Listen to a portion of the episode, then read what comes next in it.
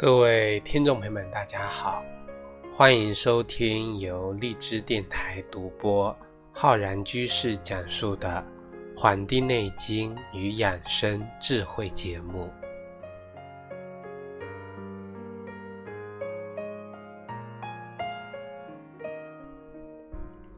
今天呢，要跟大家讲的是我们的这个季节养生的知识。我们呢，已经。过了立秋了，那么在我们的这个养生的这个原则上面讲啊，这个春夏养阳，秋冬呢是养阴的。那么这个秋季呀，对应我们的五脏，是对应我们的肺。所以说，在过了这个立秋之后呢，这个秋季养肺呀，是一个正当时的这么一个时候。那么我们中医中讲啊，这个肺称之为华盖，盖是什么意思呢？就是雨伞啊，就是这个伞，就是说我们的这个肺呢，在我们的胸腔位置呢，居的是最高的一个位置，那么它具有保护啊其他的一些脏器，抵御呢外邪的这么一个作用，所以它是一把伞，是一个保护伞的意思。但是呢，我们的这个肺，它也是一个娇脏，娇就是一个娇小、娇弱的意思，最容易受寒。我们的任何的邪气、寒气侵袭给我们的时候啊，都是我们的雨伞、我们的保护伞在那里做阻挡。所以说，最容易受寒的呢，也是我们的肺。所以说，在这样一个啊春夏之交，那么。过了立秋之后，这个秋啊夏秋之交，那么秋季呢，在这种过渡的过程中啊，我们要对我们的肺啊进行一个啊保养。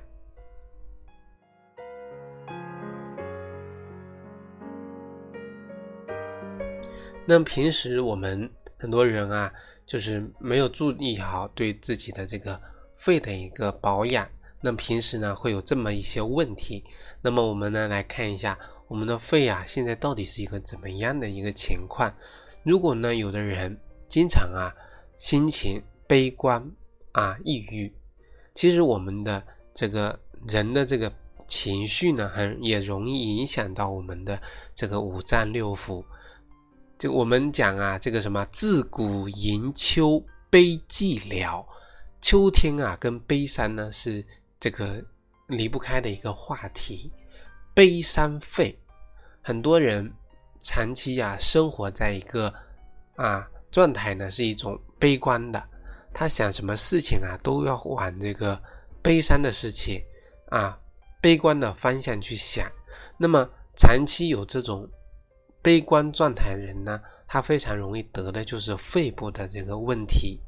那么有肺部问题的人啊。遇到事情呢，也是很容易悲观的。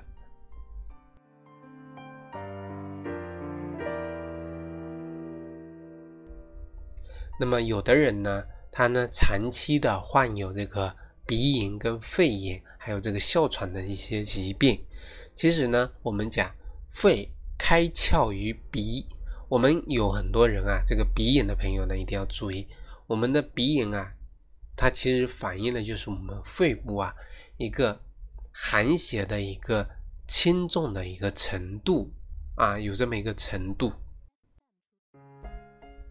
那么我们有的人啊，其实自己面部呢左侧有这个长痣跟长斑的呢，其实在我们的这个啊卦象来看啊，我们的左侧脸啊称之为这个对卦。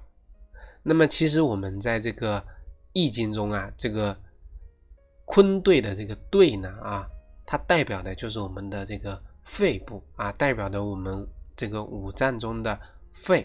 所以说脸部左侧有这个痣有有斑的呀，一般都能反映在这个我们面部的全息的这个理论呢啊，它其实跟我们的肺呢是有关系的。那么我们有的人啊。手掌上也是一样的，手掌上有一个位置，也是我们这个讲的一个对位啊，这个位置呢是在我们的这个啊哪个位置呢？是我们这个小拇指的这个下方啊，小拇指下方。那么这个下面呢是我们的这个对。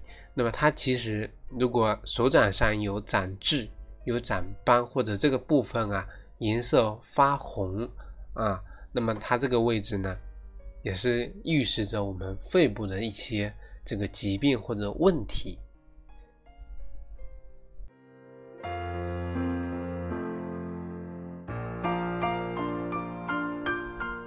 那么有的人啊，他们啊，我们讲这个肺呢，这个当令的时候是在我们的这个三点到五点，凌晨的三点到五点肺经当令。如果有的人肺部有虚热，呃，有这个肺部疾病的人呢，那么就很容易在这个时间点啊，这个醒过来。那么严重的人呢，醒过来之后呢，会伴有这个出汗。所以有的人啊，三点到五点这个时候醒过来的呢，一个就是很容易啊，这个啊，因为有这个肺部的疾病，所以容易在这个时候醒。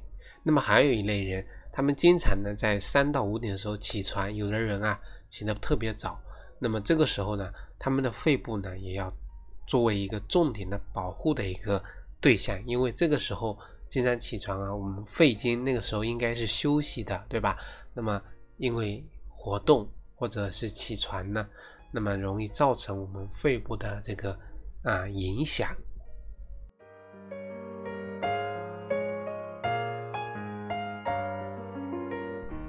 那么我讲了这么几点啊，各位呢可以对照一下啊，学习一下，看看我们的肺部疾病在这些方面的反应，你有吗？其实我们入了秋之后啊。对我们肺的这个功能的考验呢比较大。我们讲《黄帝内经》中说呀：“上焦开发，宣五谷味，熏肤，充身，泽毛，若雾露之盖。”什么意思啊？我们上焦之气呀，把我们的人体的水谷精微分布到我们的全身啊，宣五谷味嘛，熏肤，去这个充实我们的。肌肤、皮肤，充身去这个泽毛，润泽我们的皮肤皮毛，就像什么雾露之盖。这个过程呢是什么？就像那种雾，像露水这样的气一样，慢慢的一种温润的过程。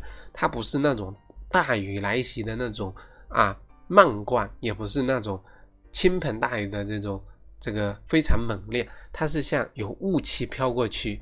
这个露水的这种灌溉非常的缓和，非常的慢。那么这个过程跟我们什么有关啊？跟我们的肺的宣发跟肃降的功能啊有关。如果我们的肺的宣发跟肃降功能受到影响的话呢，那么我们的这个这个呢灌溉，去充实我们的皮肤啊，去充养我们的身体，去润泽我们的皮毛，这个。这个结果呀，它就不能够实现了。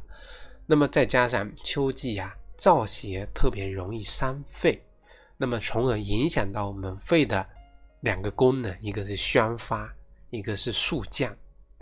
所以说，正是因为在这个时候的燥邪容易伤肺，那么不仅呢容易造成我们肺燥，那么因为功能受阻。身体呢也会比较干燥，啊，不能够充养我们的身体嘛，皮肤、嘴唇都会干燥，我们的皮毛啊也不够润泽，所以说在这个时候呢，我们就得啊，好好的给我们肺呀进行一个保养。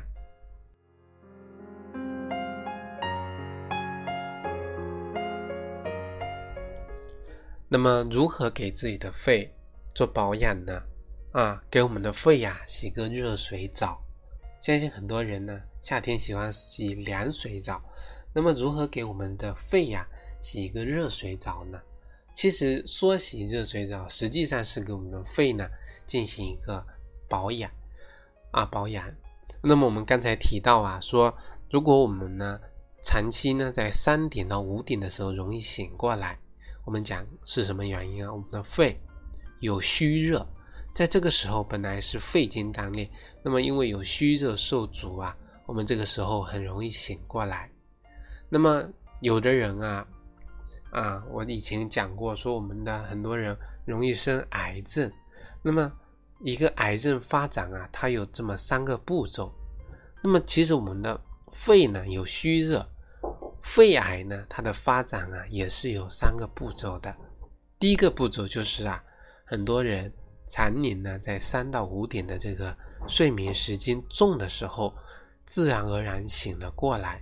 或者这个时候呢，起夜上厕所，那么持续时间呢，可能会几年或者十几年，这是第一个阶段。那么这个阶段之后啊，接着啊，接着这个阶段，在三到五点的时候醒过来呢，身上容易出汗，然后接下来呢，就难以再次入眠。那么持续时间呢，也是几年啊。或者甚至更长一段时间。如果这个时候去这个医院里去做检查呢，可能会查到有这些类似的啊肺炎一类的疾病。那么到了第三个阶段，接啊仅就是在这些第一个阶段跟第二个的阶段的基础上，就是说你在三点三到五点醒过来，那么呢也也出现了出汗难以入眠的情况。那么去检查呢，也发现了一些肺的问题。那么接着我们到了下个阶段，肺部呢就感觉到有这种灼热感。那么去检查呢，依然有这种类似啊肺炎的情况，但是呢，实际上已经是我们肺癌的一个前兆了啊前兆了。那么这个呢，是我们啊疾病肺炎啊发展到肺癌的这么一个过程。其实啊，我们讲肺部如果有虚热呢，容易在我们的肺经当令的时间，这个时候醒过来。那么这个呢，我们可以考虑用我们的啊，我们的一个经方。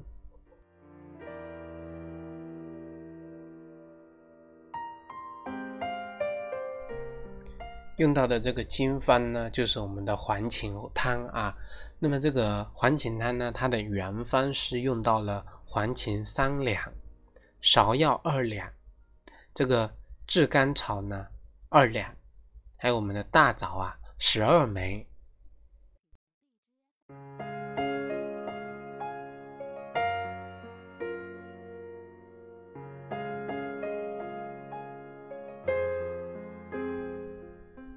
那么我们如何给自己的肺进行一个保养呢？我们的第二个方法呢，就是润肺啊。刚才讲的第一个呢是这个除热，第二个呢是润肺。我们的肺啊是焦脏，它离不开这个这个津液的一个润泽。就像呢树木需要水，放在我们的身体里、人体里啊，也需要这种濡养全身的这种津液。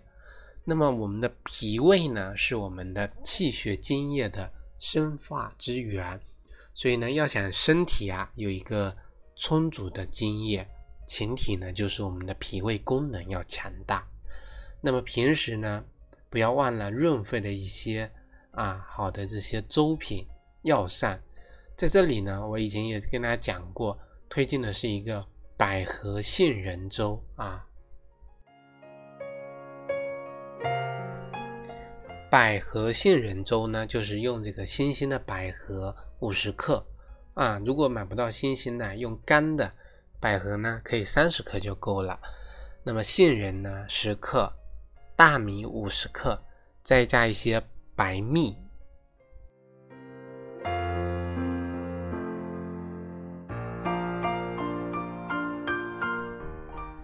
制作方法就是将百合跟杏仁啊。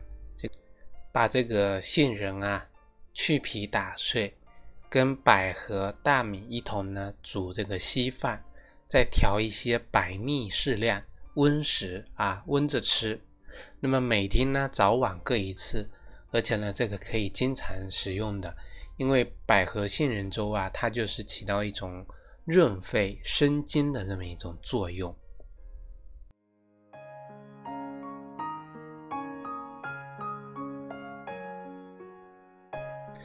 除了要去除热啊，还要呢这个润肺，那么当然还得温肺。我们讲啊，这个寒饮伤肺。现在很多人饮食习惯呢，很容易都会影响到我们的肺。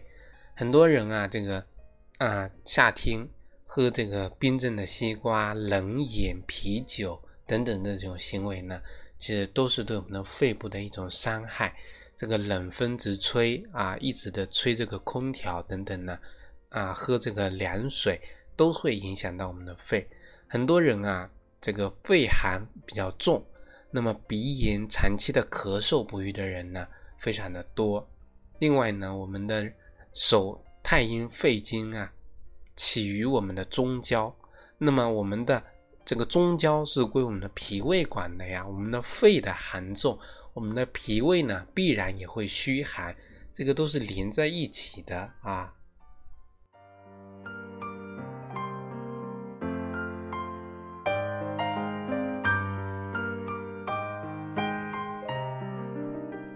那么我以前呢也跟大家讲过，用这个我们的经方附子理中汤来作为一个润这个温肺的一个啊经方。那么这个经方呢是来自于我们的《伤寒论》中的这个理中丸，就是说人参啊三两，干姜呢三两，这个炙甘草呢三两，还有这个白术呢三两。这个方子呢，在这个。桂林的古本《伤寒论》这本书里面啊，有这个理中加附子汤这个方剂。那么这个方中的干姜啊，它是起到的就是一个温肺的作用。那么我们现在用这个方子呢，用到的是干姜四十五克，红参十五克，炒白术三十克，还有这个我们的炙甘草啊三十克，生地呢这个。九十克附子呢，十五克啊，这个方子呢要这个先放入这个附子，用水呢煮九十分钟之后，再将其他的剩余药材啊放在锅中啊再煮。第一次煎药的时间呢是大火烧开，小火呢煎五十分钟，倒出这个药液，再将剩下的药材呢再加水，大火烧开。这个小火呢煎三十分钟，再倒出药液，将两次的药液呢合在一起，搅拌均匀之后分成两份，一次呢喝一份，早上一次，晚上一次，或者早上一次，中午一次啊，或者是这个早上一次啊，晚上一次，或者中午一次，晚上一次，这个饭后十分钟到一个小时再服用，那么。喝之前呢，要热透啊，要热透，这样子呢，方子呢才能够啊，遵循这个啊我们的这个使用的方法来进行一个使用，才能达到这个效果。